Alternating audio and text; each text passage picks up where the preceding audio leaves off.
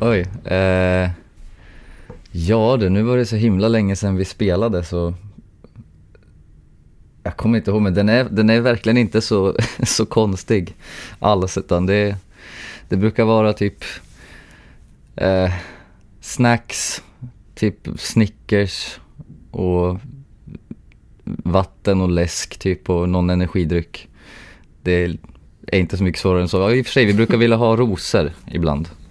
Jaha. Eh, för vi brukar slänga ut rosor från scenen. Eh, men det är inte liksom ett måste, det är bara om de har lust att fixa det så blir vi glada. Men det där var en liten rolig gimmick. Hur länge har du kört med det? Eh, oj. Det har jag nog kört med sen eh, mitt första band faktiskt. Började vi med det lite smått. Typ när jag var 14-ish. Mm. Hur kom det sig? Jag vet faktiskt inte, jag kommer inte ihåg varför det blev just rosor men det...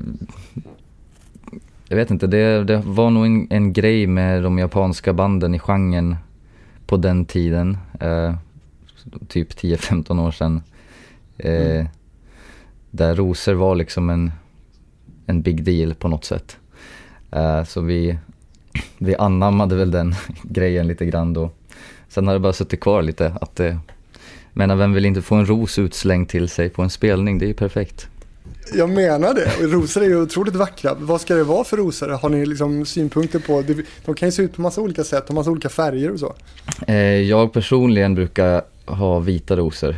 Ehm, och de andra medlemmarna brukar ha röda.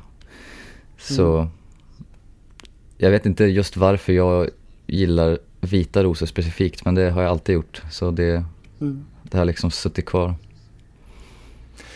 Du innan vi kör igång det här avsnittet på riktigt så, um, så tänkte jag bara kolla med dig nu när du nämnde snacks. I Sverige vet jag inte om du uh, har koll på, men i Sverige så har vi ju någonting som heter Japan-snacks. Ja, just det. någonting, är det någonting som överhuvudtaget är jämförbart med snacks i Japan, måste jag ju fråga.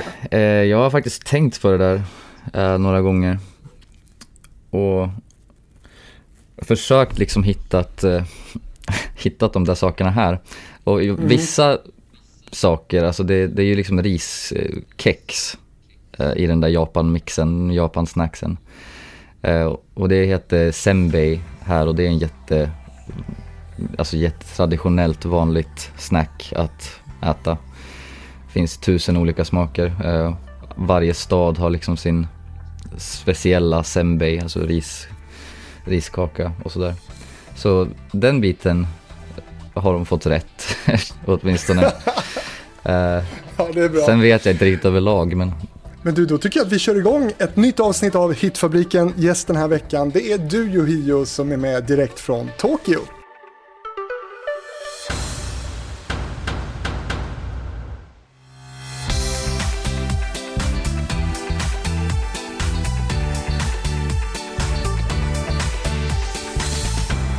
Ja du Yohio, Tokyo det är en bit från Sundsvall kan man säga, där du växte upp. jo. Kan, kan, kan du pinpointa de största skillnaderna tänker jag? De största skillnaderna, oj oj oj. Eh, Att det är skillnad förstår man ju, men vad, Ja. vad är de stora liksom? Nej, det, det som är skillnad eh, som jag gillar bäst, det var väldigt bra svenska från mig också, det som är skillnad Mm. som jag gillar bäst eh, är att det, det är alltid öppet. Ehm, och visst, det har ändrats lite grann nu eh, såklart. eh, för att vi Under har, corona. ja, vi har restriktioner här också på massa saker. Så att, eh, det är typ som Sverige på den punkten. Men, men om man bortser från det så i normala fall så, så det liksom stänger riktigt aldrig. Eh, och jag är, en, är, är och har alltid varit en nattmänniska. Eh, så det, det passar mig väldigt bra att, att kunna röra mig liksom på de, de timmar som jag känner mig bekväm att vara vaken i. Ehm, och det gillar jag. Ja. Och det är liksom, Mm. de har eh, 7-Eleven och Family Mart, eh, såna här convenience stores eh, i princip i varje gathörn och det spelar ingen roll om du liksom är ute i ett bostadsområde eller mitt i stan. Utan de, det finns alltid ett i varje kvarter och det är alltid dygnet runt öppet. Eh, och, Var, men varför är det där så viktigt då? Jag tänker, om, visst är man nattdjur så är man ju uppe på, på natten och sådär. Men Mm. du vill kunna gå ut och titta på en, en bio eller äta en specifik glass mitt i natten om du vill det. Vad, vad, Ja. den, vad betyder den där frihetskänslan för dig? Nej, men det, det är liksom någonting med, med nattlivet och då menar jag inte liksom bara ut och supa nattlivet utan, eh, utan att kunna röra sig på natten. Plus att det är tryggt också här. Eh, du kan röra dig på natten utan att känna dig osäker eller att du ska bli rånad eller vad som helst. Eh, så det är liksom en skön känsla på det sättet också. Mm. Du är mindre otrygg i Sundsvall. Jag är mycket mer otrygg i Sundsvall. Eh, en, eller en person överlag är mer otrygg i Sundsvall än vad han är i Tokyo skulle jag säga. Mm. Ehm, och det, det är en väldigt skön känsla. Men sen är också liksom, jag vet inte, bara att kunna gå på 7-Eleven och, och köpa liksom en friterad kyckling klockan tre på natten är, är skönt. Eller om du får slut på vatten eller någonting, här måste man köpa vatten för att gå typ inte och dricka kranvattnet. Eh, om du får slut på någonting i Sverige mitt i natten, om du inte är precis mitt i centrala Stockholm vid en 7-Eleven som alltid är öppet, då, då är du ju körd i princip. Mm. Eh, så det, det finns liksom inte här utan du, du kan alltid gå och köpa någonting om du behöver. Mm. Men kyckling hit och dit, men är du ute och super någonting då? Alltså japaner, Japan är en, en, en dryckeskultur, kultur eh, mycket mer än vad Sverige är. Eh, det är väldigt svårt att bara träffa en kompis eh, som vi svenskar gör, liksom och gå hem till varandra och äta middag och sånt där, det gör man inte riktigt här. Eh, beror också på att folk bor så smått så att man tar inte riktigt hem sina kompisar eh, lika ofta som, som man gör i Sverige. Utan man träffas ute och då är det liksom, då tar man en, en öl. Det, man kan ju gå ut och äta mat såklart men det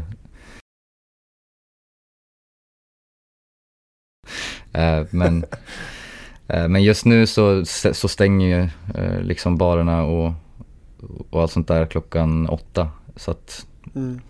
Men när var du full senast? nu börjar det låta som en Expressen-intervju. Eh, oj då. nej, jag var, jag var på min, eh, på min fest, eh, min fest, på min, eh, min chefs födelsedagsfest. Som var, som hölls tidigt igår eftersom man inte får vara ute så sent. Just det. Så då blev väl någon öl där Mm. i alla fall. Ja. Eh, På tal om säkerhet då Yohio, jag ser, du sitter ju med en, eh, en väldigt snygg Yohio-hoodie ser det ut som, men också eh, ett munskydd på dig nu. Mm. Eh, inomhus liksom. Men, Ja. men det, du känner dig bekväm med det?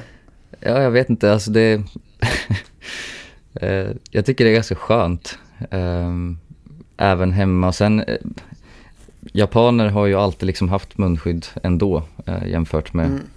med andra länder. Och man har det också faktiskt för att inte smitta andra, inte för att inte själv bli smittad när, man, när man bara är förkyld liksom och åker tåg och så. Mm. Eh, och sen... Eh, Jag tänker egentligen mest på, jag tänkte på ljudet här nu. Om du skulle ta ner den där masken, hade det låtit eh, annorlunda det, från det, dig? gör, det gör inte så jättestor skillnad. Det är bara... Nej, det kanske det inte gör. Nej, jag, vi kan, jag, kan, jag, kan, jag kan ta av den. det, det gör ingenting. Men du, ehm, eh, du bor i Tokyo idag. Ehm, Mm. Hur bor du där kanske man är nyfiken på? Alltså jag tänker så här, har du ditt eget place där nu och sådär? Ja, jag har egen lägenhet eh, och det har jag haft i... Just den här lägenheten har jag bott i i, eh, blir det, två, tre år. Jag var hemma i Sverige i ett och ett halvt år eh, för jag skulle jobba och sen så blev jag kvar och sen blev det corona och sen så fick jag inte komma tillbaka och så blev det ett och ett halvt år helt plötsligt. ehm, Mm. Vilket var lite irriterande. Ehm, så jag kom precis tillbaka hit för eh, två månader sedan tror jag. I Mm. mitten av december. Så det kändes konstigt att komma tillbaka till sina, till sina egna grejer och till sin egen lägenhet efter så länge. Mm. Ehm, men jag bor ganska nära centrum. Tar mig kanske tio minuter att komma in till liksom, mitten av smeten. Eh, så det är väldigt skönt. Mm. Och, och sen så har du, jag ser gitarrer bakom dig och sådär. Har du mycket liksom, instrument och sådär som du har hemma liksom? Ja, jag, eh, när, när jag flyttade hit första gången eh, med mina bandmedlemmar då, 2016, så skickade jag massa lådor bara med alla mina grejer eh, från Sverige med, med DHL eller något sånt. Eh, så jag skickade min, min studiodator och alla mina instrument och, och alla kablar och sladdar och grejer som man måste ha oh, till det här. Oh. Så jo, jag har jag, en, två, tre, fyra, fem, sex, sju, åtta, eh, åtta gitarrer slash basar har jag här. Mm. Betyder det också att du har studio hemma så att du jobbar mycket hemma? Eh, ja, precis. Jag, jag skriver och, och, och, så här hemma och gör demos. Men jag, eftersom det är en lägenhet så kan jag inte jag kan inte blasta på och, och mixa en låt på högsta volym eh, här. Det är därför du ser min mick här också, här är ett liksom ett eget sångbås här Just provisoriskt. Um, ja. Så jag spelar in min sång och allt sånt där och sen så skickar jag det på, på mixning och så till min far i Sverige. Där han kan sitta i studion och blästa. Mm. Samproduktion, eh, Tokyo och Sundsvall. Ja, precis. Ja. Du, vi ska snacka om, om eh, vad du gör idag och, och, naturligtvis hur din inspiration ser ut just nu och sådär. Men jag tänkte att vi, vi ska kika tillbaka lite också. Eh, och det ska vi börja med alldeles strax. Men först vill jag veta, vad lyssnar du på? Vad har du för så här musiklyssningsvanor? Eh, på senaste, senaste åren har jag inte lyssnat så jättemycket på musik och det, här, det låter alltid konstigt när man säger det, eh, när det är det man jobbar med, men det är just därför. Um, när jag var yngre så lyssnade jag på musik hela tiden och det var därför jag ville bli musiker också. För att det påverkade mig väldigt mycket. Men sen när det blir ett jobb och du, du sitter i studion hela tiden och det alltid låter. När du väl kommer hem då eller är i bilen eller vad det nu är för någonting så, så vill jag ha det tyst. Jag gillar att ha det knäpptyst oftast. Um, men nu när jag är i Tokyo så, så har jag mycket mer eh, tid uh, när man, man går mellan ställen och man sitter på tunnelbanan och sådana saker. Som jag inte gör i Sundsvall lika mycket. finns ingen tunnelbana i Sundsvall. Eh, så det, det har gjort att jag har börjat lyssna lite mer nu än vad jag har gjort de senaste åren. Um, och det varierar väldigt mycket vad det är för någonting. Uh, det kan vara allt från Amy Diamonds första skiva, vilket jag tycker är ett mästerverk. Uh, lyssnar fortfarande på det sedan jag var nio år gammal. Uh, Fantastiskt. Ja. Och sen kan det bli liksom Veil of Maya, alltså met metal. Um, och uh, Billy Talent, ett, mitt första favoritband. Kanadensiskt tekniskt poppunkband typ. Så att jag, men jag lyssnar ändå ganska mycket på liksom det jag lyssnade på när jag var yngre, när jag väl lyssnar. Um, mm. Sen kan jag lyssna på lite nyare grejer från de band som fortfarande är aktiva och håller på liksom. Um, men det är inte så jätteofta jag lyssnar på några nya artister och hittar någonting nytt jag, jag orkar lyssna på faktiskt. Nej. Bjussigt har du att berätta om, om det här med Amy Diamond tycker jag. För att eh, jag tycker ju själv att, att jag, eller jag har försökt att få med Amy Diamond i den här podcasten väldigt länge utan att lyckas med det. Eh, så att jag tycker att, att, att bara att du nämner henne nu tycker jag var eh, Nej, stort vi, på något sätt. Vi har träffats några gånger, jag kan, jag kan skicka ett meddelande till henne. Ja, du gör gärna Do det. It. Eh, ja, verkligen. Du, sen undrar jag lite, det finns ju en, en eh, otroligt kommersiellt eh, framgångsrik genre nu som, som slår inte bara i Asien och den delen av världen utan i hela världen och hela västvärlden också. Det är ju K-popen, jag tänker mm. på BTS och sådär. Hur mycket hänger du med där? Jo, men jag, alltså jag, nu ska jag inte låta som en hipster här, men Men jag lyssnade, jo, jag lyssnade faktiskt på, eh, på koreansk pop innan det var, alltså innan det var så här, en sån här världsgrej. Eh, såklart det gjorde Ja, såklart. Eh, inte jättemycket, men det var, det var några artister jag lyssnade på ett tag där när jag var typ 13, 14. Eh, då var det mer som liksom en, en subkultur på internet. Det var inte så att alla i hela världen visste vad det var för någonting, men det var liksom on the rise på den tiden. Eh, och det var väldigt bra musik liksom då. Nu det enda jag har att säga om K-pop är att det, det är mest svenskar som skriver låtarna så att det är inte riktigt... För mig som lyssnar på japansk musik, det, finns, det är väldigt mycket svenskar som skriver eh, musik till, till japanska popartister också och har varit ganska länge. Men mm. de japanska artister jag lyssnar på är det japaner som skriver vilket gör att det får ett japanskt sound. K-pop är liksom ett sound som är skapat av västerlänningar i princip, hur mm. det ska låta. Vilket gör att om man vill lyssna på någonting som verkligen är koreanskt så är inte riktigt K-pop grejen. Eh, Nej. Det är lite, det är lite Men hur ser du på det här, det här fenomenet då, att, att det ändå har blivit så pass eh, stort och kommersiellt gångbart? Jag tänker på BTS eller Blackpink eller så. Ja, nej alltså jag... Eh, jag går åt båda hållen där faktiskt. Um, det var ett tag där jag verkligen inte gillade K-pop-grejen alls. Um, men jag respekterar låtskrivarna uh, och jag tycker att den koreanska entertainmentvärlden är någonting att se upp till för branschfolk i hur de mm. tränar sina artister och eh, menar, de jobbar hårdare än någon annan i hela världen i, i den här branschen. Um, och det kanske är dåligt för den mentala hälsan för artisternas skull men om man vill sätta sig in i det här så, så jobbar de verkligen hårdast. Och det syns mm. och det märks. Uh, och jag tycker att det är det som är bra med det att, uh, att de får liksom de ändå får den uppskattning som de förtjänar för att de har jobbat jävligt hårt med det där eh, ganska länge. Mm. Och vissa av de här medlemmarna i, jag vet inte hur det är specifikt med, B, med BTS och Blackpink, men vissa av de här medlemmarna har ju varit rookies och trainees i liksom sju, åtta år innan de ens fick debutera i en grupp. Eh, och vissa kan vara eh, vara med i företaget, liksom hoppa av skolan i princip. Vara med i åtta år som en trainee och sen inte få komma med i en grupp ändå för att de pallade inte trycket och var inte tillräckligt bra enligt bossen. Eh, och då har de liksom, visst de har dansat och sjungit i åtta år då men de fick ingenting utav det förutom det. Så. Bra, bra eh, magmuskler möjligen. Ja, verkligen.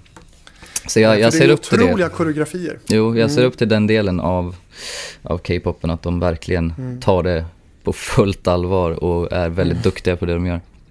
Mm. Hade du överhuvudtaget, eh, skulle det vara intressant för dig att närma dig den marknaden? Ja, eh, jag kan faktiskt eh, nämna en sak för nu var det några år sedan, det här har jag faktiskt aldrig sagt till någon så att nu får du en exclusive här. Um, jag var på väg att vara med i en koreansk uh, typ uh, reality-serie för fyra, fem år sedan. Um, och det skulle vara liksom att det var, uh, det skulle vara folk från hela världen.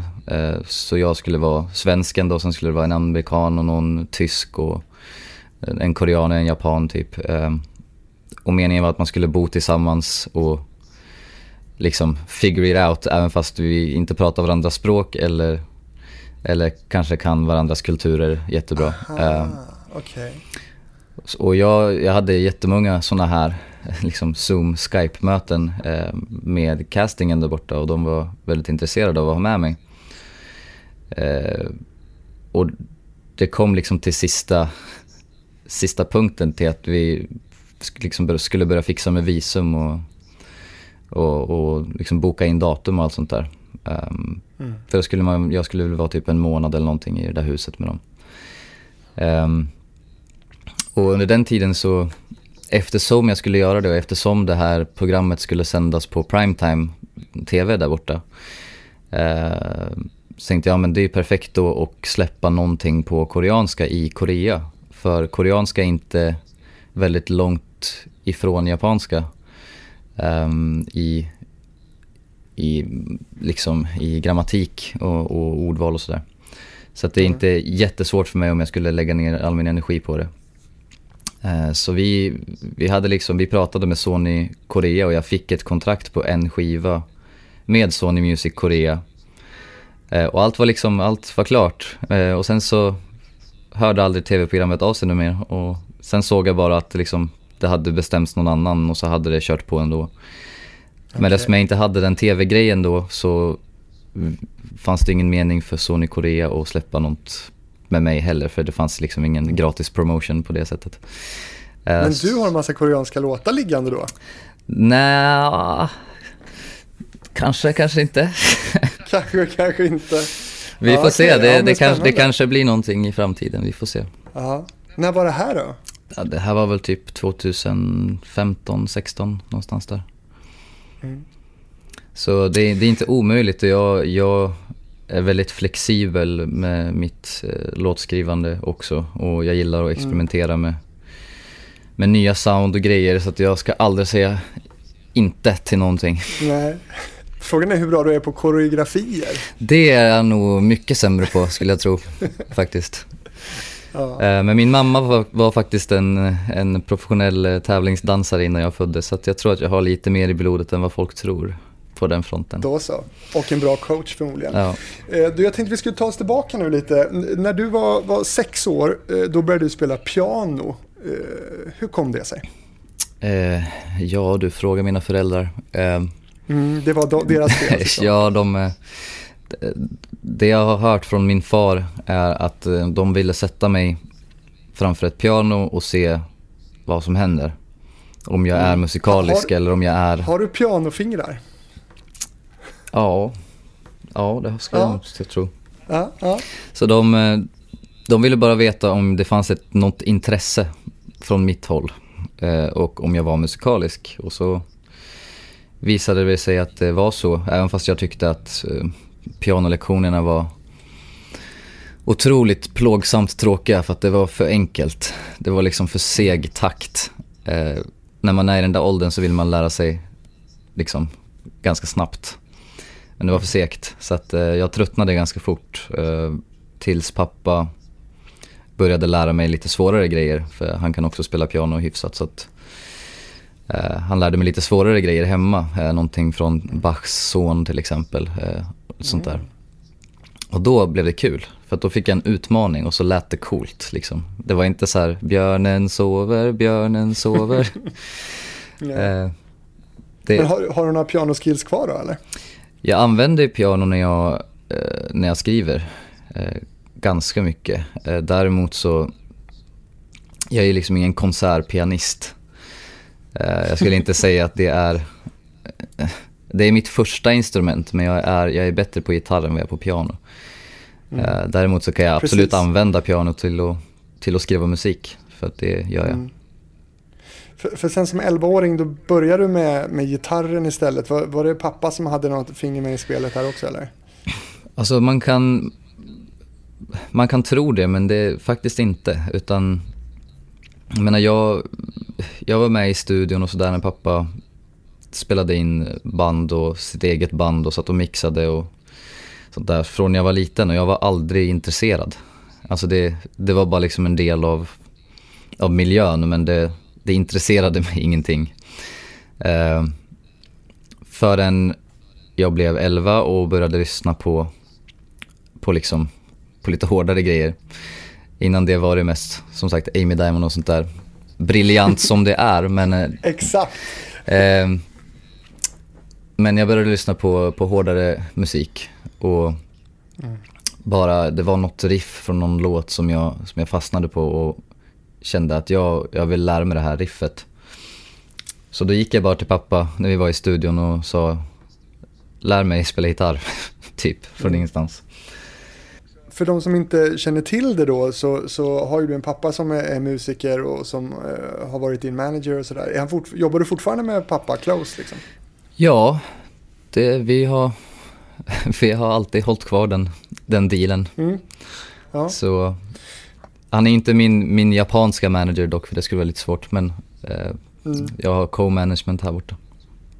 När du var 14-15 då så, så, så, så började ju din karriär, alltså din professionella karriär på riktigt skulle man kunna säga i, i Ceremedy då, bandet. Och Ja. ni beger er 2011 till Japan på, en, på någon slags egenorganiserad turné vad jag har förstått. Det låter ju väldigt försigkommet. Hur, hur lillgammal är du här skulle du säga? um, Ja, alltså jag, jag gick ju fortfarande i skolan um, och jag hoppade med i Ceremedy när jag var ja, typ 13 där någonstans, men vi hade inte alla medlemmar klara. Um, men sen när jag var 14 så, så var allting klart då och Eh, ja, det där med Japan-turnén var för att vi, vi bestämde oss ganska tidigt att liksom nästa år då ska vi spela i Japan. Um, men det är klart att det, liksom, det kommer ju inga spelningsförfrågningar till något litet band från Sundsvall från Tokyo. Liksom. Det, det händer inte. Um, så då var det min far faktiskt som sa till mig att, ja men, vad väntar du på då? Du måste ju, du måste ju kolla upp spelställena, så kollar du upp deras uh, mailadresser och telefonnummer och sen så bestämmer vi allihopa två veckor till våren där vi är i Japan och så skriver du ut de datumen. Vi är i Japan de här datumen. Finns det någon chans att vi kan få spela på något event? Mm. Um, så då gjorde jag det. Uh, jag satt i flera timmar om nätterna och letade kontaktuppgifter och spelställen i Tokyo. Um, och resten av Japan också. Eh, och specifikt liveställen som är liksom specifikt för vår genre. För att här i Japan så är det en väldigt stor livekultur till skillnad från Sverige och, och Europa på det sättet att vi är mer festivalmänniskor. Men i Japan spelar man live liksom flera dagar i veckan kan du göra det på en, liksom en undergroundklubb som i princip bara har spelningar med sådana band inom den genre du spelar i. Så det är en ganska häftig liksom, subkultur här på det sättet. Hur gick det då? Det gick bra. Vi fick eh, åtta gig bokade. Eh, så jag, jag, på den tiden var inte jag jättebra på, på japanska, jag kunde lite grann liksom. Så jag skrev väl på, på knacklig japanska till de ställen jag kunde och försökte kommunicera så gott jag kunde. Eh, och sen så bara drog vi dit. Eh, och var liksom det enda svenska bandet som spelade på de här små klubbarna tillsammans med andra japanska Visual K-band. Eh, var liksom ett pyttelitet backstagerum där det var liksom åtta band som spelade på det där eventet och alla skulle trängas i en liten, liten, liten låda typ. Eh, där alla skulle stå och sminka sig och byta om och grejer. Eh, det var, det var kaotiskt men väldigt roligt. Eh, det var det. Föddes det någonting där inom dig skulle du säga? Vad, vad händer i, i dig där? Ja, alltså jag vi hade ju spelat liksom i Sverige eh, och faktiskt i en spelning i Ryssland också. Eh, väldigt konstig bokning. Innan och jag, jag, kände redan då att det här var liksom, det här är det jag vill hålla på med. Och sen när vi väl var i Japan och spelade så började jag gilla Japan ännu mer än vad jag gjorde innan. Uh, vissa, vissa blir lite så här att ah, men det var inte som jag trodde. Men de flesta säger så fast man lägger till det var bättre än jag trodde uh, när det gäller Japan. Och så var det verkligen. Så att jag förälskar mig liksom inte bara i, eh, i jobbet utan även landet och stilen och liksom allt som, allt som hör till. Mm. Och vad var det för konstig Rysslandsspelning då, blir man ju nyfiken på. Eh, jag tror det var Ceremedys andra spelning någonsin var i Ryssland, i Moskva. Eh, och det här var alltså på MySpace-tiden. Ja, jag är så gammal faktiskt. Eh, så vi, för er som inte vet vad det är som lyssnar, om ni är lite yngre, Bra. så var det en sida som i princip hade kunnat bli Spotify om de hade varit rätt strateger. Eh, man la upp låtar, hade en artistsida. Var som en blandning av Spotify och Facebook typ. Eh, var ett väldigt bra ställe faktiskt, eh, men det förstördes. Men vi hade laddat upp demos där i alla fall utan sång för att det var eh, innan, innan vår sångare hoppade med så la vi upp liksom små 30 sekunders snuttar av instrumentala demos i princip. Eh, och sen efter det så tog vi bandbilder, liksom i fullt smink och allt sånt där. Viktigt ju.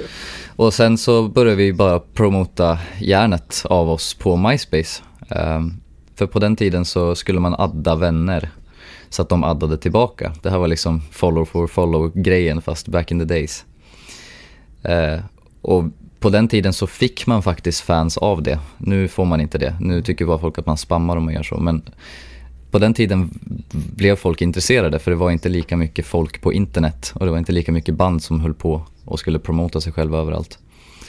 Så vi liksom byggde upp en fanskara där och vi fick liksom en fanclub på ryska Facebook typ eh, från ingenstans, liksom flera hundra pers. Och sen så ringde någon bokare liksom och bara, ja men sätt er MySpace och ett fan, typ vill ni spela 40 minuters gig i Moskva? Jag bara, eh, ska vi headlina? Vi, vi har inte ens, alltså, vi har inte ens låtar med sång på ens, men okej, okay, ja, visst, vi kör på det. Eh, och då fixade de visum och allting och vi var tvungna liksom att repa hela sommaren och jag fick ligga i som fan med att skriva låtar för att det skulle fylla liksom ett headline-set helt plötsligt med, med, material som vi inte hade. Eh, och vi hade liksom spelat live en gång. Så det kändes inte riktigt rätt i tiden att göra det, men vi gjorde det ändå. Och åkte dit och bodde på i en lägenhet på sista stationen på ryska tunnelbanan i Moskva. Det är så helt otroligt och det var under värmeböljan också och det fanns liksom ingen AC inne så att vi låg liksom utspridda i den där lilla liksom tvåan.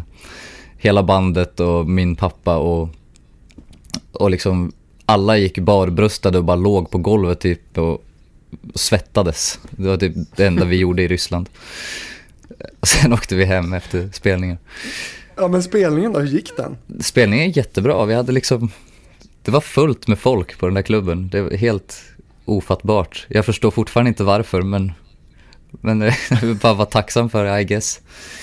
Ja. Det var en rolig ja, upplevelse. Det, det är ju ändå häftigt att höra. Det, du vittnar ju verkligen om att, att du har haft ett otroligt eh, driv och, och det känns imponerande. Och, och, och, sen så för ju de här turnéerna som ni gör då, även om de är egenorganiserade, det, de för ju er framåt. För, för du blir signad sen av, av Universal Music i Japan. Ja, precis. Um, Berätta om det. Uh, Ceremedy var, uh, vi hade en, uh, vi hade skivkontrakt här i Sverige och sen så hade vi en, jag tror vi hade en licensdeal med Universal Music i Sverige. Så när vi åkte till Japan så Eh, så tjatade min pappa på det svenska Universal-kontoret att de måste skicka lite japaner och kolla på oss. Mm. Eh, vilket de faktiskt gjorde då på vår, här på vår turnéfinal. Eh, vilket låter mycket större än vad det var. Det var typ 60 pers men det var mycket för att vara oss då eh, och vi hade dragit in det själva. Um, och de kom och kollade och grejen var att vi, det var samma sak igen, det räckte liksom inte riktigt till med material för att fylla eh, en så lång spelning som vi skulle göra. Uh, och jag hade då en, uh, en låt på japanska som, det var den första låten jag skrev på japanska bara för att utmana mig själv egentligen. Uh, och det var en ballad som jag ville sjunga själv. Och på den tiden så var jag bara gitarrist, jag, var, jag sjöng lite backup-grejer och sådär och skrev sångmelodier och sådana där saker men det var inte jag som sjöng i bandet. Um, jag hade aldrig sjungit inför folk heller någonsin men jag kände bara att okej okay, men på den här spelningen så vill jag sjunga den här låten. Mm.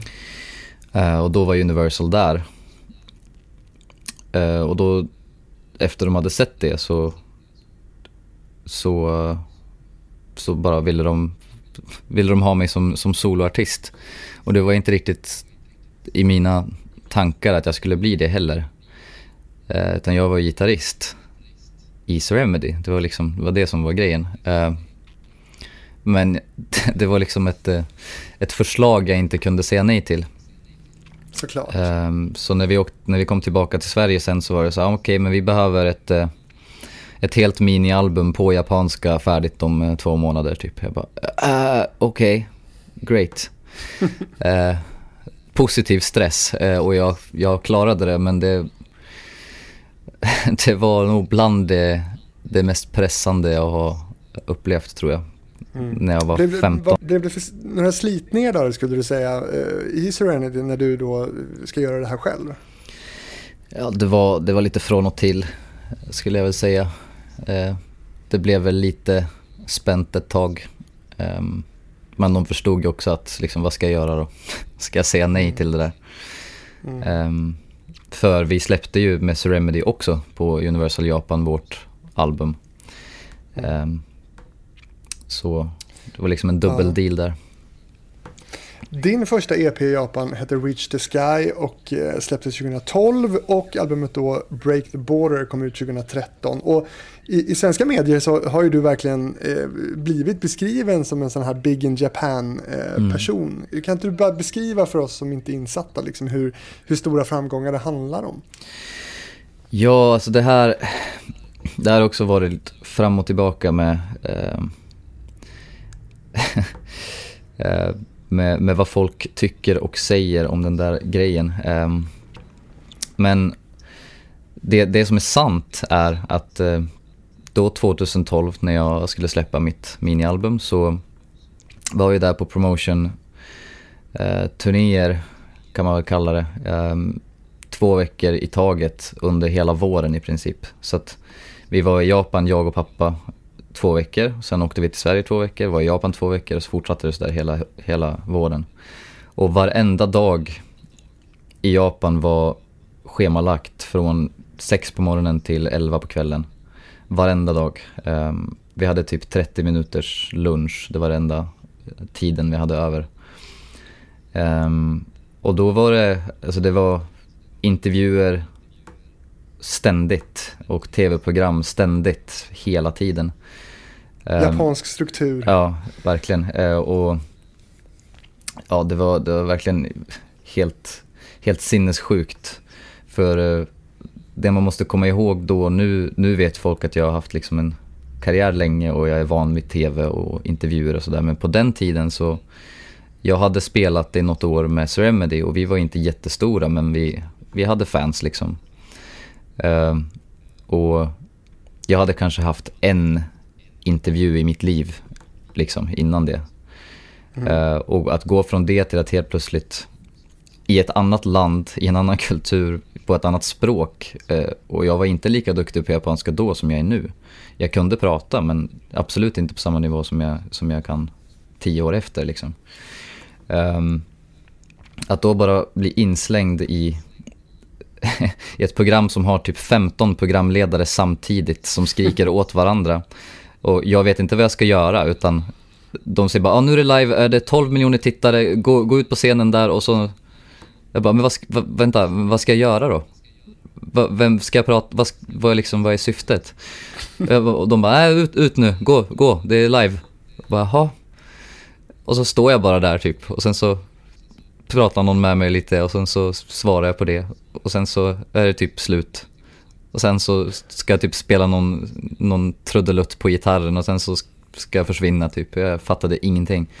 Men det var liksom Japans största tv-program. De har 12 miljoner tittare varje dag i typ 30 år. Mm. Nu har de lagt ner det, tyvärr. Men, men det var liksom bara ett av dem. Jag var med i massa sånt där eh, under den tiden och spelade på Summer Sonic också som är en stor festival här i Japan som har både internationella och japanska band och så, som de kör varje sommar.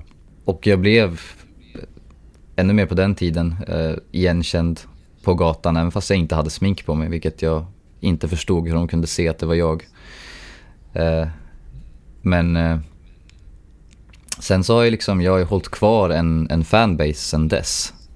Däremot så är det inte så att jag är med på TV varje vecka nu, eller att det liksom nu är jag inte signad på Universal heller utan jag, jag har ett management här och jag har skivbolaget själv eh, i, i Sverige.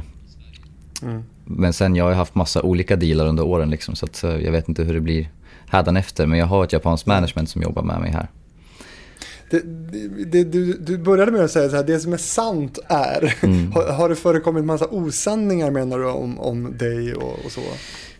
Nej men, när, antingen när folk försöker, eh, försöker få det till att jag ljuger om hur stor jag är i Japan.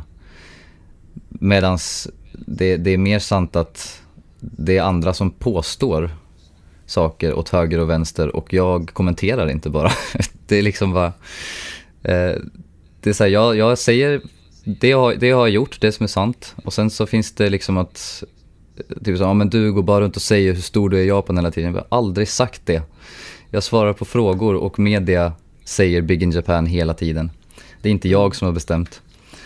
Eh, och eh, det var till och med en, en svensk, eh, min lokala radiostation i Sundsvall, eh, de, har, de har fortfarande inte bett om ursäkt om det här så att jag tänker faktiskt outa dem lite. Ehm, de, de försökte ta ner att jag... Eh, de försökte påstå att jag inte kan prata japanska och att jag att ingen vet vem jag är i Japan, jag inte har gjort de här grejerna jag har sagt i Japan. Och verkligen hade, ägnade ett helt program åt att försöka debanka Yohio liksom. I, I, min hemstad där jag är, jag är en av Sundsvalls ambassadörer, det kändes lite så här: okej, okay, varför? Mm. Jantelagen som har gått alldeles för långt. Uh, det roliga var att de ringde då en japanska lärare uh, och spelade upp min låt, min, min debutsingel i Japan. Alltså, ja men eh, vi vet ju inte vad han sjunger, han kanske lika gärna sjunger på jättedålig japanska och bara sjunger om, om, om liksom, ja, barn, barns, en, som en barnlåt liksom. Mm. det jag blev glad över är att, att den där japanska läraren, hon bara, nej men alltså det här är en kärlekslåt som handlar om det här och det här och det hörs inte ens att han är svensk när han sjunger. Det, han har till och med lite av en, en dialekt, en japansk dialekt och det är så här, nej vadå? Vad är det du menar liksom? Hon fick inte den där, ja nej han kan inte prata, han kan inte sjunga. Det, hon fick inte det utav den Vad har du gjort i det där? Du märker ju att du, du, det är en liten tagg det där eller? Så det, det är irriterande när det, speciellt när, det, när man kommer från en liten stad, mm. att, att det lokala ska försöka liksom trycka ner den och säga att man ljuger. Och efter det då så har de försökt få med mig på deras, på deras eh, show eh, i flera år. Eh, men jag säger bara, säg förlåt så är det fine. Men du ska säga förlåt på, liksom on air. Mm. Men hon, då, hon, vägrar, ja. hon vägrar, så då är vi där vi är liksom. det, det, är P4 Västernorrland vi snackar om Japp, jag kommer ja, inte vara med där förrän de har gjort det. Jag har pratat Nej, med dem ganska nyligen om det där också och de tycker bara att jag är töntig och, och långsint. Men det är så här, mina principer är era principer. Mm. Tror du att du kommer få någon förlåta? Nej, det tror jag inte. Nej. Bryr du dig? Eh, nej. det gör jag verkligen inte. Vad ska jag med dem till? Vilken låt skulle du säga då, om vi ska spela upp en liten snippet från en låt som har rönt stora framgångar för dig då, mm. i Japan. Vilken låt skulle du vilja lyfta fram då? Eh, det som startade allting var ju debutsingen eh, Sky Limit eh, som är med på minialbumet. Det var ju det som verkligen sköt igång allting och sen faktiskt på lite senare år eh, är en låt jag skrev tillsammans med Gakt som är en väldigt stor artist här eh, och lite av min mentor. Eh, och vi skrev en låt tillsammans 2013. Eh, och den, den har också gått väldigt bra. Det var jag, jag skrev musiken och han skrev texten och sen har vi liksom våra egna versioner och sådär. Men, Vad heter den då? Den heter Sakura Chiru. Det finns en engelsk version på Break the Border-albumet faktiskt, Sakura Falling, men den är lite annorlunda. Mm. så den, den har också betytt mycket för att den, den har liksom levt sitt eget liv utan att jag har vetat om det också ibland. Så det, bara, ah, men det, var, det var reklamlåten för den här grejen i Japan och så helt plötsligt bara kommer det pengar tre år efter. Bara okej, okay. tack, för att ni, tack för att ni sa någonting till mig då. Eh, men den, den låten har också gått väldigt bra. Och betyder men, berätta mycket. om Sky Limit då. Va, va, hur kom den låten till? Um, det började med uh, introdelen som låter som ett tv-spel i princip. Uh, det var bara någonting jag satt och lekte med. Jag lekte med ljud i datorn bara. Um,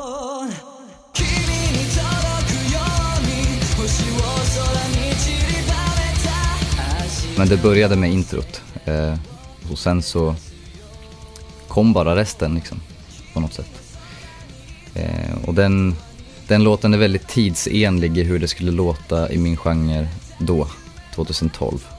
Jag skulle nog inte ha släppt den låten nu eh, på det sättet tror jag. Um, har den åldrats alltså? Ja, men den, den ändå liksom den har ändå åldrats ganska bra. Uh, det var det, jag hade nog gjort om lite grejer i prodden och så om, om det hade varit nu. Men låten i sig funkar fortfarande.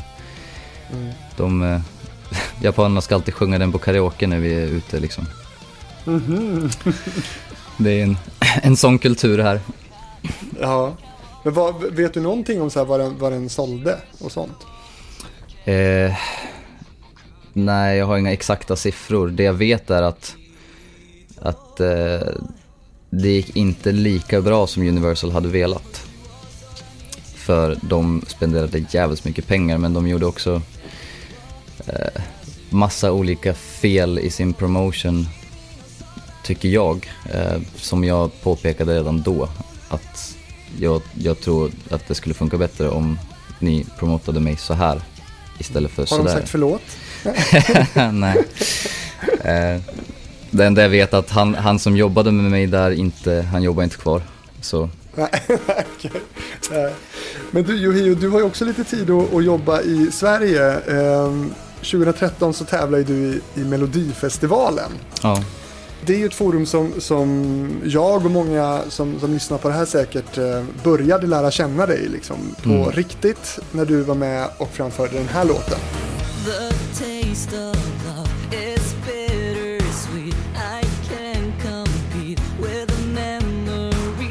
Hur hamnade du här?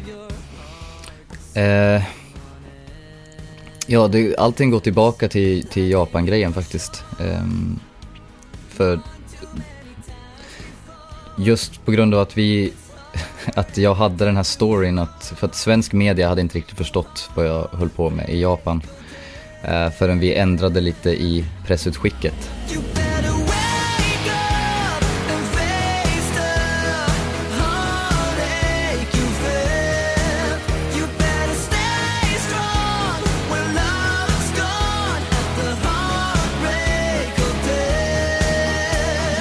Det, det, det, är faktiskt ett knep som jag, som jag eh, tycker att alla borde ta del av. Att Vad är det för knep? Om, om folk inte öppnar era pressutskick, testa byt om ordningen på lite ord eller göra caps på specifika ord och se vad som händer. För att det var precis sådana små detaljer som, som gjorde att min story liksom blew up. Eh, och det började faktiskt med en, att jag blev söndagsprofilen i DN det var min första svenska grej som soloartist. Eh, och det var innan Melodifestivalen. Um, mm. Och det var innan Skavlan, vilket vi kommer till. Och det, det, var det sjukaste liksom vi hade upplevt på det svenska kontoret.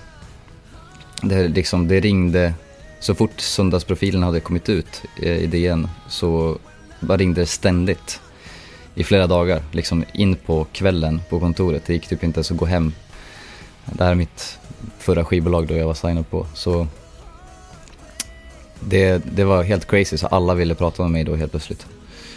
Um, och till slut så hörde Skavlan av sig.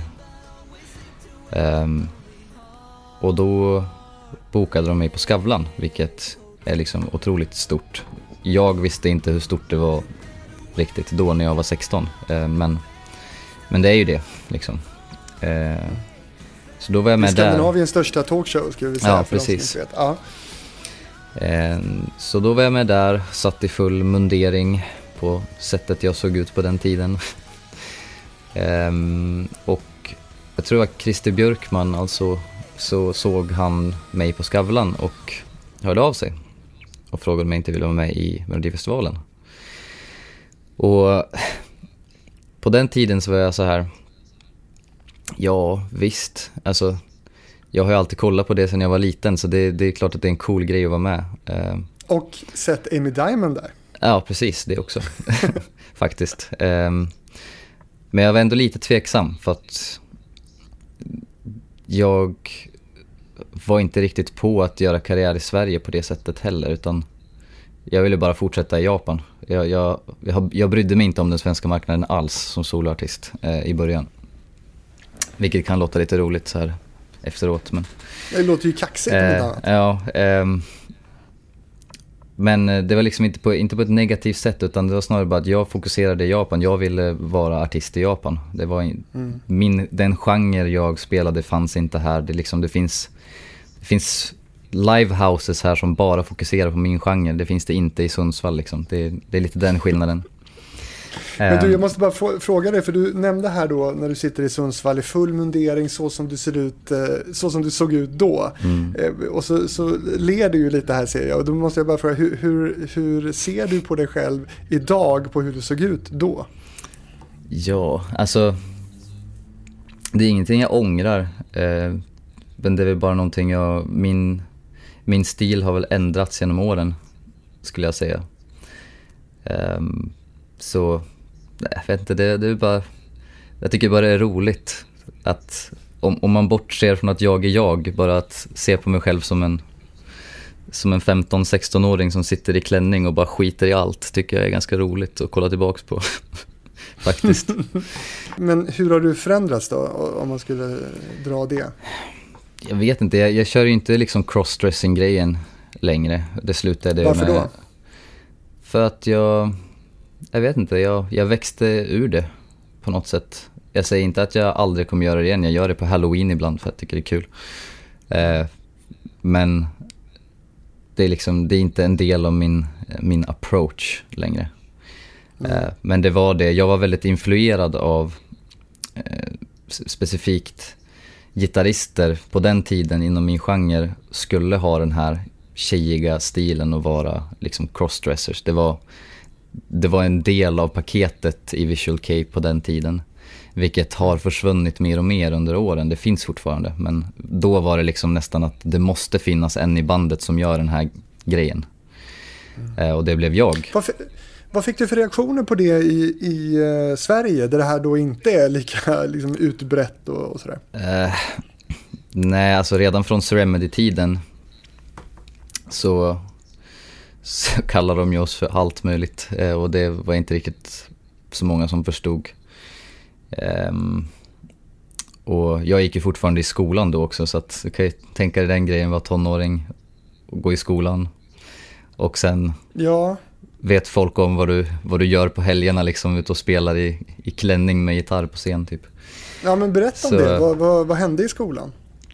Det, det togs ändå ganska bra. Alltså det är klart att jag blev, jag blev mobbad för det. Men jag skulle säga att jag, jag kom väldigt lindrigt undan jämfört med vad jag tror, alltså hur det skulle kunna ha varit. Mm. Eh, så jag hade nog bara tur på den fronten faktiskt. Um, mm. Men jag menar, jag gick ju, jag gick ju klädd väldigt alternativt och massa rosa och liksom konstiga kläder till vardags också då. Mm. Eh, så jag bad ju om uppmärksamhet liksom. Just nu är jag faktiskt väldigt laid back till vardags som, som du ser. Det är typ så här mm. jag, jag är klädd till vardags nu för tiden. Svart? Svart, ganska basic. Jag har ganska ofta typ eh, kavaj och, och skjorta. Fortfarande svart alltihopa men.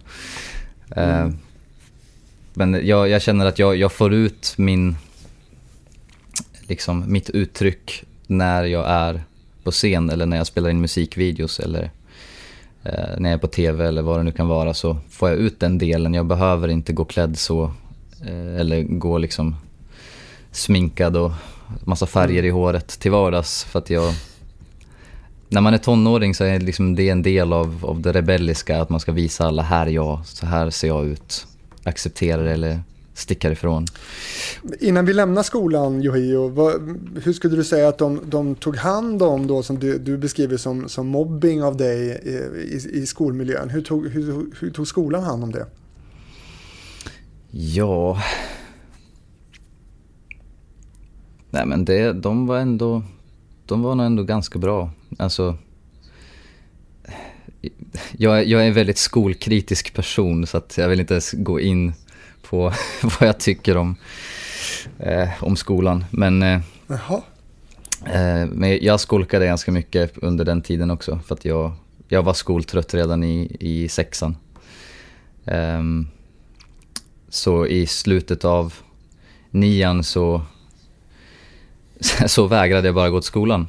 Av, av mm. många olika anledningar. Ett, jag tyckte att det var värdelöst. Eh, två, jag tyckte att jag hade bättre saker för mig. Och ja, mobbingen och allt, liksom bara, bara allting så... Alltså, mitt sista halvår som jag gick i skolan, för jag har inte gått gymnasiet, eh, så var jag bara där typ en timme i veckan kanske. För att de kunde inte få mig dit. Det var liksom okej, okay, då får vi upp en plan för det här. Okej. Okay. Men, men jag, du tycker inte att barn ska gå i skolan? Eller vad är, vad är din kritik? Min kritik är hur det är uppbyggt. Skola är absolut ingenting dåligt i sig. Eh, det är inte dåligt att utbilda sig, det är absolut inte. Däremot så är skolsystemet väldigt föråldrat och väldigt eh, icke anpassad till individens behov och till vad som verkligen behövs behövs i samhället när man väl kommer ur skolan. För jag kan säga att jag inte använt en sekund av min utbildning till någonting överhuvudtaget. Du var inte där. Nej, men resten av de nio åren var jag där. Eh, och de nio åren har inte gett mig ett skit om jag ska vara helt ärlig. Men det är min åsikt om skolan. Mm. Eh, jag säger inte att man ska skolka eller hoppa av. Det men det är upp till en själv. Jag tycker inte heller att det ska, att det ska finnas eh, Eh, ett tvång att okay. måste vara där för det blir som ett fängelse där du bara håller barnen i schack liksom. Mm. Det du är inne på kanske handlar om just, just personer som, som, du själv då som inte trivs i skolan, kanske blir mobbade, kanske inte passar in i det, i det här systemet. Eh, det kanske inte bör gälla kanske alla, men, men skolan borde kanske vara bättre på att plocka upp sådana som, som inte passar in i den här ramen. Ja, det är det du menar kanske? Det, det är det och kanske börja rota runt i skolplanen lite till att se vad som faktiskt behövs eh, i världen. Ja. Vad hade du velat ha för ämne då? Men jag, jag, jag gillar att plugga själv, däremot så... Eh, för jag pluggar ständigt själv och har alltid gjort saker som jag är intresserad av och behöver veta så tar jag reda på det. Men jag gillar inte att bli tvingad att veta någonting jag inte själv kommer behöva. Um, Hemkunskap, det är väl bra? Ja, visst, fine, det, det kan man ha kvar för det är praktiskt liksom.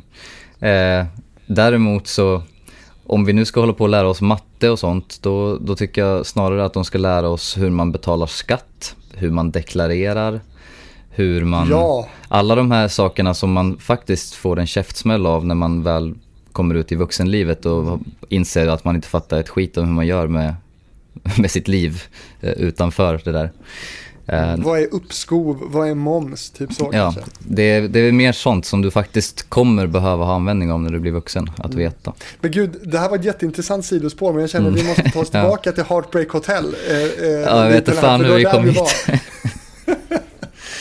Ja, men det är bra snack. Eh, men, men du hamnar du får en förfrågan av Christer Björkman. Eh, den här låten då som, som, eh, som du uppträdde med, Heartbreak Hotel, mm. den, hur kom den till? För du är ju medkompositör här med dina låtskrivarkollegor här.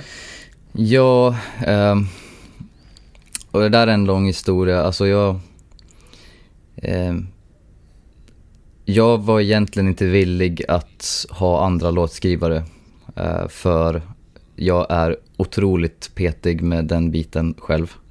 Att jag skriver allt och ingen rör det eh, i princip. eh, och så är det 99% av gångerna. Men i Melodifestivalen så får du inte det. Eh, så att det var liksom och antingen... får inte det? Nej, man, man får inte skriva sin egen låt utan de har sina låtskrivare. Nej. Nej, jag fick inte det i alla fall, eh, om man säger så. Okay. Skickar du in låtar som blir nobbade, alltså typ så? Ja, men det, det var bara liksom en del, av, eh, en del av regelverket att det... Åtminstone inte första gången. Andra gången jag var med hade jag mer kontroll än vad jag hade första gången, eh, om man säger så. Mm. Okay. Jag, jag, jag tror inte att det där står i reglerna, men hur som helst. Du hamnade i alla fall där. Och vad bidrog det till? För du är ändå medkompositör på pappret i alla fall. Ja. Vad bidrog du med till, till Heartbreak Hotel skulle du säga? Jag skulle inte säga att det var så jättemycket faktiskt. Ehm, det, det jag fortfarande kan bli irriterad på är att de slarvade bort ett gitarrsolo som jag spelade in eh, till den. Mm. Ett, alltså ett snabbt shredding-solo. Och jag tror fortfarande att de, eh, de råkade ta bort det. Eh, för att det inte passade in i konceptet. Eh, det hade varit bättre med det solot, känner jag fortfarande. Ja. Har du kvar solot? Det vill man ju höra spontant. Jag vet faktiskt inte. Kanske det ligger i något gammalt mail någonstans. Du tar dig i alla fall som helt okänd artist i Sverige då direkt till final i din deltävling. Vad minns du av den känslan och mottagandet? Jag kommer ihåg när vi, vi stod backstage, jag och mina, eh, mina supportbandmedlemmar. Eh, och vi, sit, vi står i full mundering eh, och jag tänker bara så här, alltså det här kommer ju aldrig funka i Sverige. Det här är ju, vi är ju körda alltså. Uh, och vi bara skrattar liksom med varandra och bara, ja men vad fan. Ja men vi, vi kör, vi bara ger allt nu. Vi bara visar var skåpet ska stå, men jag tror inte att det här kommer funka. uh, så vi gick in utan några som helst förhoppningar eller förväntningar på att det skulle gå åt något håll alls. Men vi hade ett jobb att göra så att vi gick in och vi körde hårt liksom. Uh, så när vi gick direkt till final blev det så här, va? det, det, det, var, det var jättekonstigt verkligen, det var en jättekonstig känsla. Eh, vi blev ju glada för att vi, vi hade ju trott tvärtom, liksom, det här kommer ju aldrig gå. Men mm. tydligen då, så gick det. Så då var vi bara såhär, okej, okay, ja men nu är vi inne, nu måste vi vinna skiten liksom. Nu, nu är det ju on, nu är vi med i fighten. Mm. Eh, så då, ja, jobbade vi järnet verkligen med mm. allt runt omkring. För, för sen kommer du ju då också på andra plats i finalen. Det är ju superbra verkligen. Eh, visste du då, eller kände du då att, att du ville ta revansch året efter? Eh, nej, det var, det var faktiskt tvärtom. Eh, jag blev halvt tvingad eh, till att göra det. Eh, och inte av Melodifestivalen utan av mitt dåvarande bolag. För jag jag kommer ihåg att jag sa det väldigt tydligt eh, när de eh, praten började komma. Att det är så här, nu har jag gjort en impact. Jag gjorde någonting som ingen hade gjort på det sättet förut, så det var chockerande. Eh, och det var en bra låt och vi gjorde det bra. Jag fick folkets röster, även om jag älskar Robin Stjernberg också, för att han, han är min vän, så jag är glad att det var han som vann. Eh, men jag vann faktiskt svenska rösterna, om man ska vara helt fair. Eh, så jag tänkte, men jag har ju redan vunnit. I princip.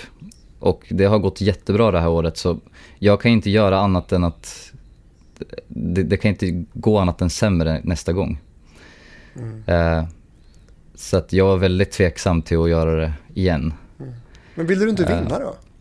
Nej men jag kände redan att jag hade vunnit. Jag hade vunnit svenska mm. rösterna och jag hade fått en jättebra karriär av det. Så mm.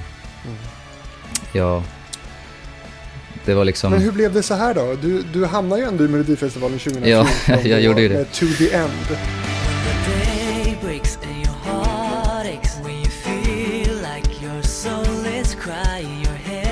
Jag sa så här, okej, okay, men då, då vill jag eh, skriva min egen låt i så fall. ja, hur gick det den här gången? Eh, och då var det så här, ja, ja men vi kan sätta ihop dig med, med någon typ. Jag bara, ja men fine då.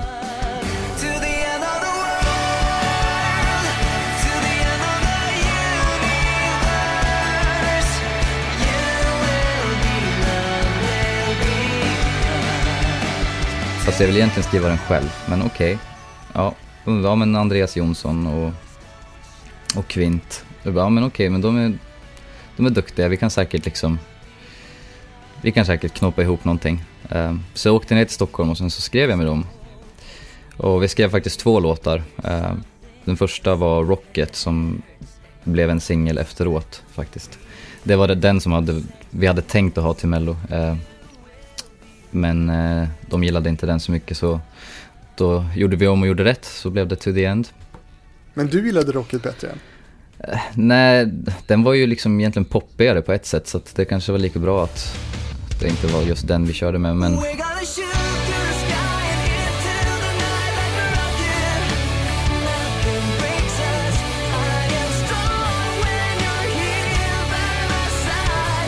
Men jag hade en mycket större del av processen eh, andra gången. Mm.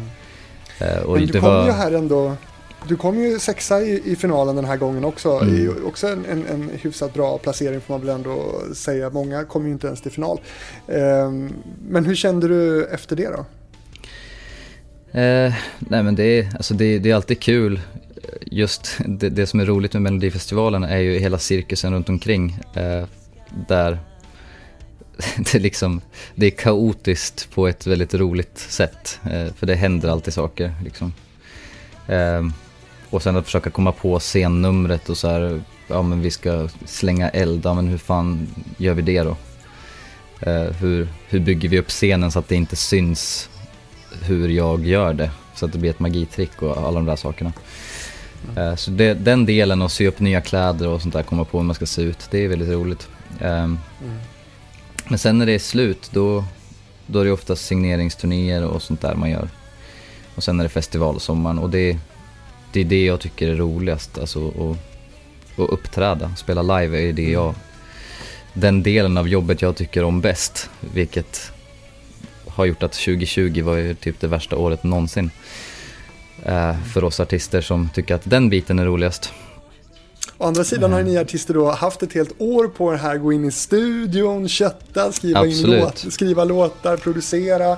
Så vi hoppas ju verkligen att det kommer en massa bra musik här när den här skiten är över.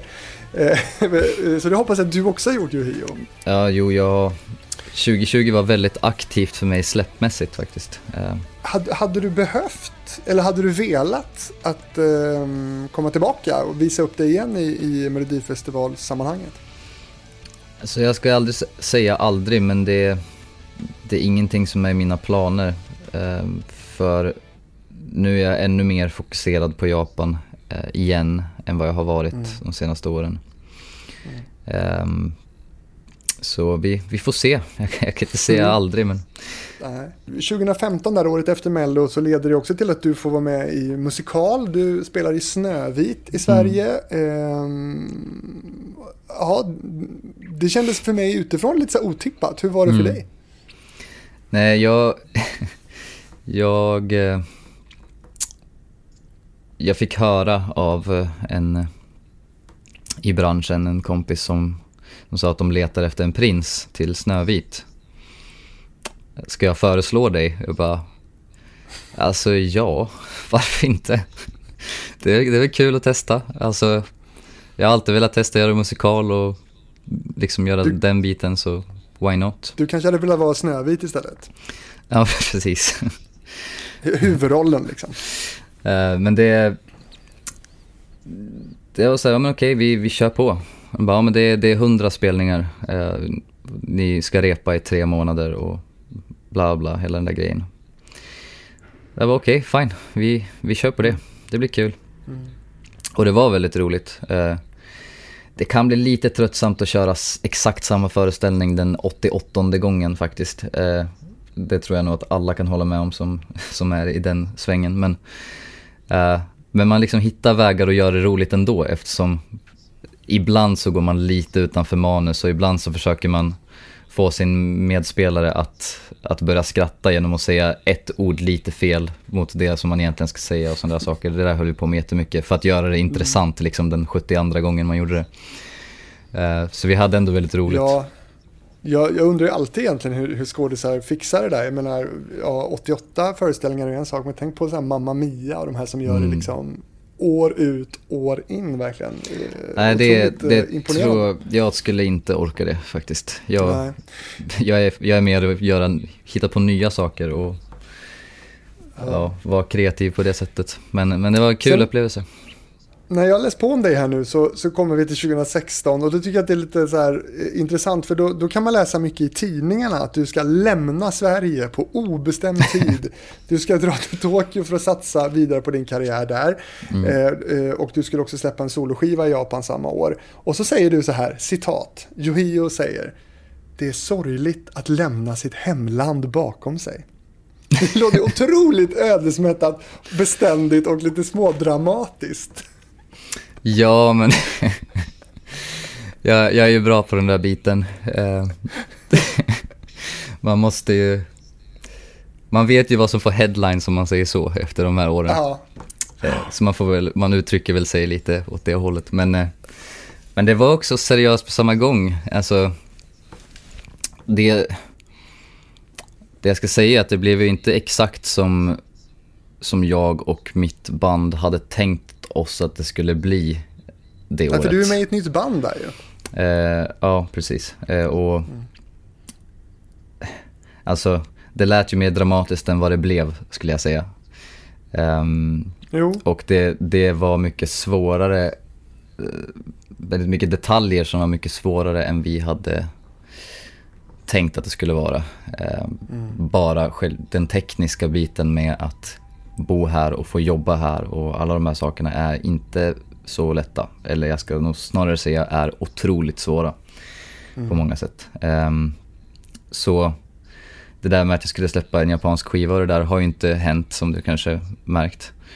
Eh, och låtarna är i princip klara, alltså har varit väldigt länge. Men det har varit så mycket tekniska orsaker till varför det inte har hänt än. Ehm, Vad men det det kommer. Det kommer. Jag kan, inte- jag kan inte gå in på det, tyvärr. Eh, men det, det kommer. Eh, det, det verkar som att det, just den biten har löst sig. Eh, så det kommer nog Okej. gå bra. Don't get me started ska jag säga. Oh, oh no. men det, det är, om man, ska, om man ska ta det simpelt så i, i Sverige och andra länder så, så behöver du ju bara få som sagt arbetstillstånd. Och då får du i princip jobba med vad du vill. Eh, Japan har splittrat upp det där till en miljard olika visum som är specifika för specifika saker. Um, vilket gör att om du till exempel har ett businessvisa som jag har varit på eh, i ett år, så hade jag det. Då startade jag upp mitt skivbolag här i Japan och testade den vägen. Eh, och då fick jag ett år på det. Och, men då får jag bara hålla på som chef för skivbolaget. Jag får inte dra in pengar på något annat sätt. Vilket gjorde att jag fick inte vara artist heller. Aha. Och det var, det var inte riktigt det jag hade tänkt. Eh, Jag hade tänkt Nej. att göra både och. Men det är så här, du kan inte göra både och. Du får välja. Och då hade jag redan dragit igång bolagsprocessen. Så då var det så här, ja men fan jag får väl göra det här i ett år då. Se hur det går.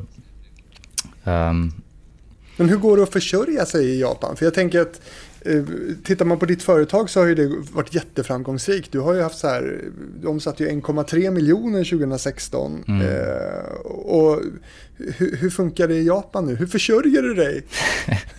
Ja, det vill jag också veta faktiskt. Eh, det, det är, just precis nu är det ju väldigt svårt att dra in pengar här.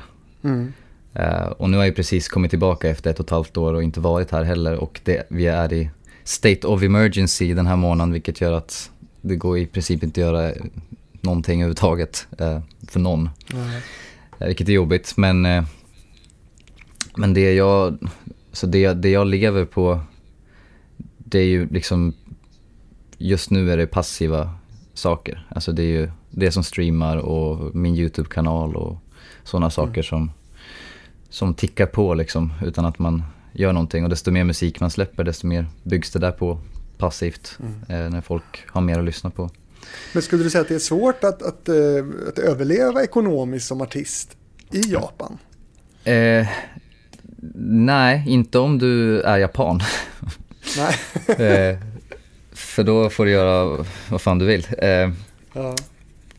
Eh, som, som utlänning, om man ska säga så här, jag kan ge, jag kan ge ett eh, domedagstips till alla som skulle vilja gå min väg. Eh, Gör det. gör, visst, gå, gå den vägen, eh, men var beredd på eh, enorm frustration och enorma motgångar mot det du faktiskt bara är här för att göra. Det kan låta simpelt det du vill göra här, men oj oj oj vad de inte tycker samma sak. Eh, så det, det är ett tips. Att Men tänk, hade du tänk kunnat efter. ta ett dayjob liksom? Hade du kunnat eh, göra någonting helt annat? Nej, eh, jag får inte ens här. Nej, okej. Jag, jag, jag, jag får bara göra, nu får jag bara göra liksom entertainment-delen. Eh, så att det är inte som i Sverige så här, om det skulle skita sig kan man gå på a-kassa eller typ jobba på ICA eller vad det nu är för någonting som liksom folk inom alla yrken alltid kan falla tillbaks till. Och det kan väl säkert japan, eller inte säkert, japaner kan göra det här också. Eh, mm. Men när du är utlänning och är här på ett specifikt visum så finns inga sådana möjligheter för dig. Utan du måste klara dig på exakt det du är här för att göra. Um, och det är ju svårt till och med i Sverige att gå i den inställningen liksom. Mm. Uh, så nej, det är inte enkelt uh, och jag rekommenderar det inte uh, till den som har svag mentalitet.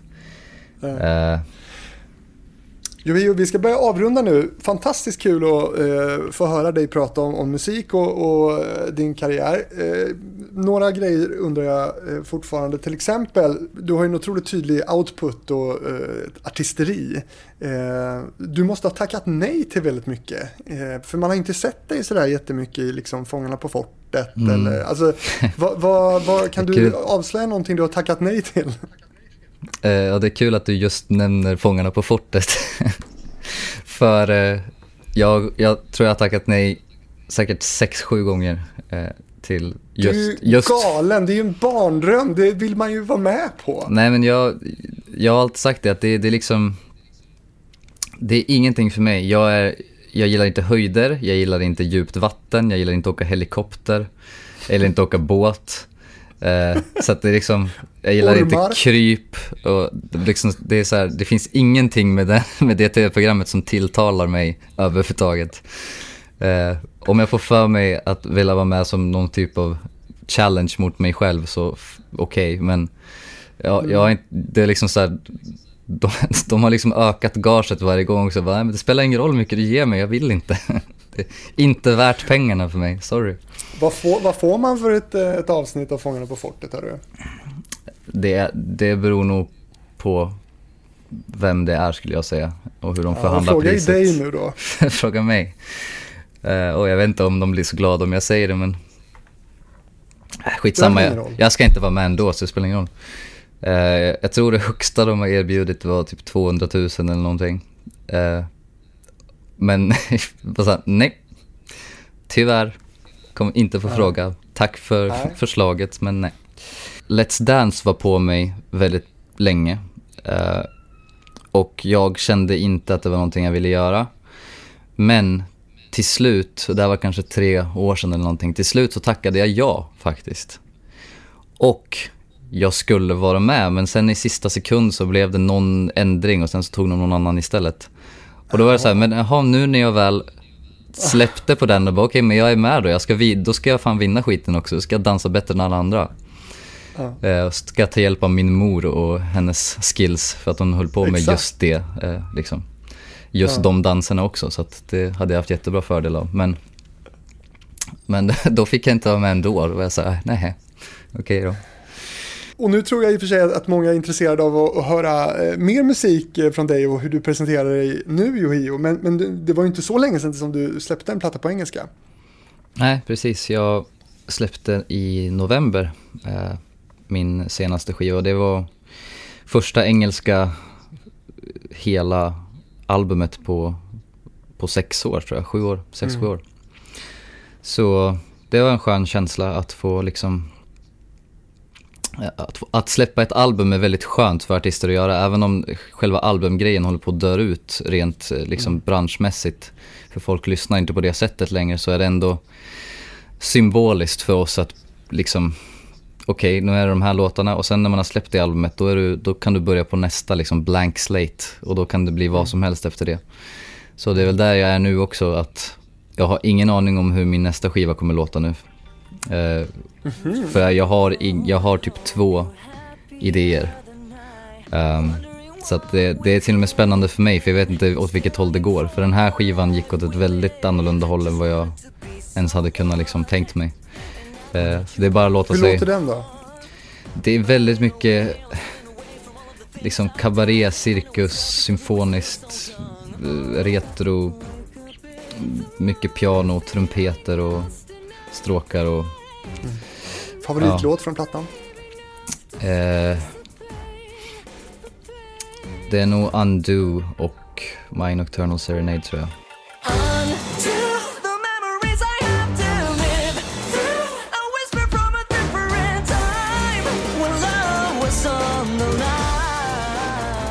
De betyder mycket. Mm. Men det... Hur har den tagits emot då, plattan?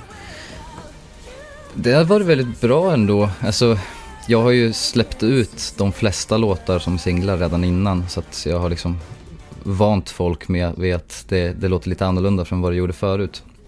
Mm. Uh, men, men för de som gillar det, gillar det verkligen. Uh, sen är det klart att vissa är så här, vad hände, varför låter du så här plötsligt? Men jag kan inte svara på den frågan heller utan det, det bara blir som det blir. Och det är det som är skönt med att vara soloartist, för du kan bara göra vad du vill. Du som lyssnar på Hitfabriken, vill du komma i kontakt med, med mig? Du kanske har tips och förslag om vilka jag ska träffa i den här podden. Skicka då ett e-post till fabrikspost.gmail.com. In också och kolla på Hitfabriken på Instagram och Facebook. Där ska jag nu pressa Yohio lite på några snabbfrågor. Missa inte det. Och Yohio, supertack för att du var med i eh, programmet. Tack själv för att jag fick vara med.